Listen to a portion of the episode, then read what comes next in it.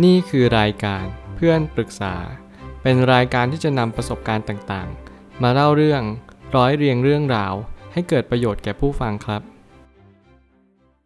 สวัสดีครับ ผมแอดมินเพจเพื่อนปรึกษาครับ วันนี้ผมอยากจะมาชวนคุยเรื่อง อยากให้คนชอบเราต้องทำยังไงบ้าง ผมตั้งคำถามนี้กับชีวิตขึ้นมา และผมเชื่อว่ามันเป็นสิ่งที่สำคัญเหมือนกัน ถ้าใครสักคนได้ยินหรือว่าได้ฟัง การที่เราจะทำให้คนอื่นชอบเราเนี่ย มันค่อนข้างยากสักนิดหนึ่งก็เพราะว่าเราไม่สามารถรู้ได้เลยว่าคนคนนั้นเขาคิดยังไงกับเรา แต่ละคนก็จะมีไบแอสหรือว่าอาคติที่แตกต่างกันไป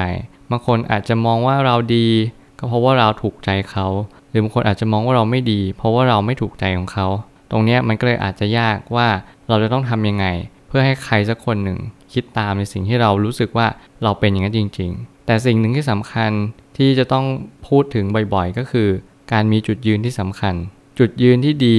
คุณไม่ต้องเปลี่ยน แต่ถ้าเกิดสมมติคุณมีสิ่งที่ไม่ดีตัวคุณเอง คุณแค่ปรับเปลี่ยนตัวเอง เพื่อให้เป็นคุณในเวอร์ชั่นที่ดีกว่าเดิม ผมก็เลยให้มาทั้งหมด 4 ข้อ เพื่อคุณจะต้องเป็นคนที่น่ารัก และคนอื่นก็ชื่นชอบสำหรับคุณ ไม่ว่าคุณจะอยู่ตรงไหน อยู่กับเพื่อน อยู่กับแฟน หรืออยู่กับผู้ใหญ่ก็ตาม คุณก็สามารถที่จะมีความสุข แล้วก็เขาก็สามารถที่จะชอบคุณแล้วก็มีความสุขไปกับคุณได้ ก็คือ 1. เป็นผู้ฟังที่ดี 2. เป็นคนที่จริงใจ 3. เป็นคนที่สามารถแก้ไขปัญหาเฉพาะหน้าได้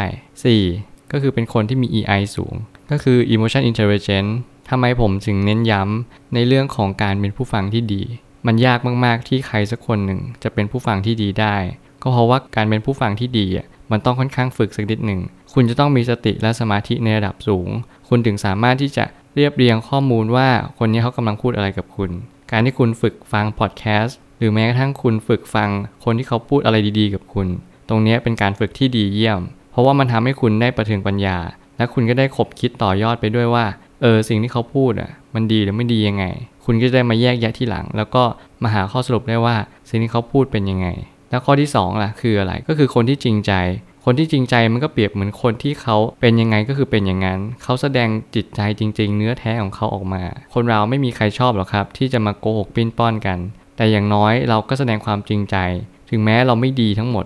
100%แต่อย่างน้อยๆ เราก็จริงใจละเราเป็นคนที่พูดอะไรคิดอะไร ก็พูดมาตรงๆ แต่เราก็ต้องรู้จักกาลเทศะหรือว่าควรพูดอะไร ต่อหน้าเขาหรือว่าต่อหน้าคนสาธารณะ ก็ต้องแยกกันแต่ละบริบท ตรงนี้มันทำให้เรามีความรู้สึกว่าเรามีเสน่ห์เพราะว่าเรามีความคิดต่างๆ ว่าเออเราควรจะจัดการกับคำพูดยังไงกับแต่ละคน คือถ้าเกิดสมมติเรามีความจริงใจและตรงนี้ก็เป็นสิ่งที่ดีมากๆ ข้อ 3 ก็คือเป็นคนที่สามารถแก้ไขปัญหาเฉพาะหน้าได้ คนหลายคนก็เลยไม่รู้ว่าการแก้ไขปัญหาเฉพาะหน้าเนี่ยมันเป็นสิ่งที่ทำได้ยากมากๆ จริง ๆ มันก็เชื่อมโยงกับ EI นั่นแหละก็คือความฉลาดทางอารมณ์ แต่มันจะยากตรงที่ว่า คุณต้องมีทักษะเขาเรียกว่าสติสูงมากๆ อย่างเช่น ปัญหาบางปัญหามันไม่สามารถกะเกณฑ์ได้ก่อน คุณสามารถที่จะแก้ไขปัญหานั้นได้ ด้วยสติปัญญาของคุณเอง ซึ่งผมคิดว่าตรงนี้มันสิ่งที่ยาก ถ้าเกิดสมมติคุณทำได้จริง ๆ มันก็จะดีต่อตัวคุณมากๆ เพราะว่าคุณจะเป็นคนที่มีความสุขตลอดเวลา คุณจะรู้สึกว่าปัญหาที่แก้ไขได้ คุณก็จะรู้สึกว่ามีความสำเร็จเล็ก ๆ ในแต่ละวัน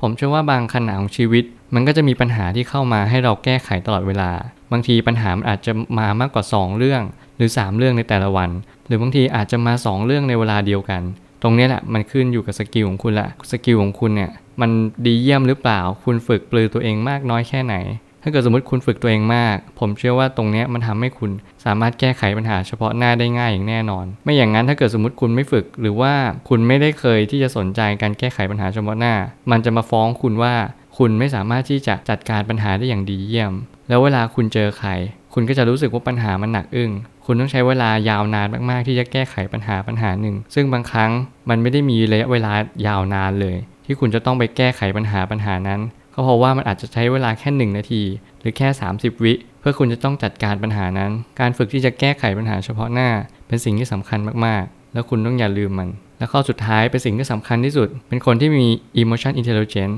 หรือที่เรียกว่าความฉลาดทางอารมณ์ทำไมความฉลาดทางอารมณ์ถึงสำคัญมาก ก็เพราะว่าทุกอย่างต้องใช้อารมณ์ ทุกอย่างต้องใช้สติปัญญา ในการจัดการปัญหา ถ้าเกิดสมมุติว่าคุณไม่สามารถจัดการอารมณ์ได้ในแต่ละวัน บอกเลยมันก็เป็นสิ่งที่ยากมากๆ ก็เพราะว่าแต่ละวันมันมีสิ่งที่ถาโถมมาไม่เหมือนกัน คุณจะต้องจัดการปัญหาสมมุติ คุณกำลังจะไปประชุม คุณกำลังไปเจอคนรักของคุณ หรือแม้คุณกำลังไปเจอเพื่อน ถ้าเกิดสมมติคุณมีปัญหามาก่อน แล้วคุณไม่สามารถจัดการปัญหา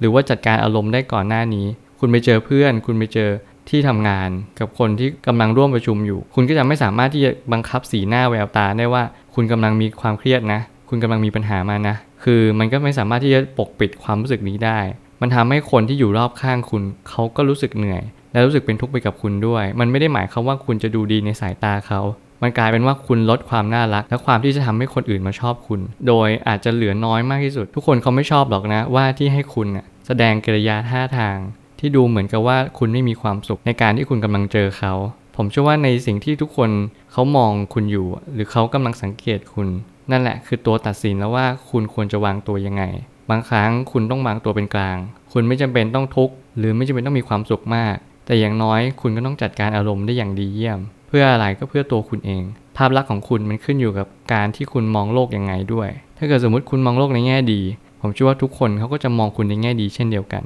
ทุกอย่างอยู่ที่ตัวคุณ ผมเชื่อว่าทุกปัญหาย่อมมีทางออกเสมอ ขอบคุณครับ รวมถึงคุณสามารถแชร์ประสบการณ์ ผ่านทาง Facebook Twitter และ YouTube และอย่าลืมติด Hashtag เพื่อนปรึกษา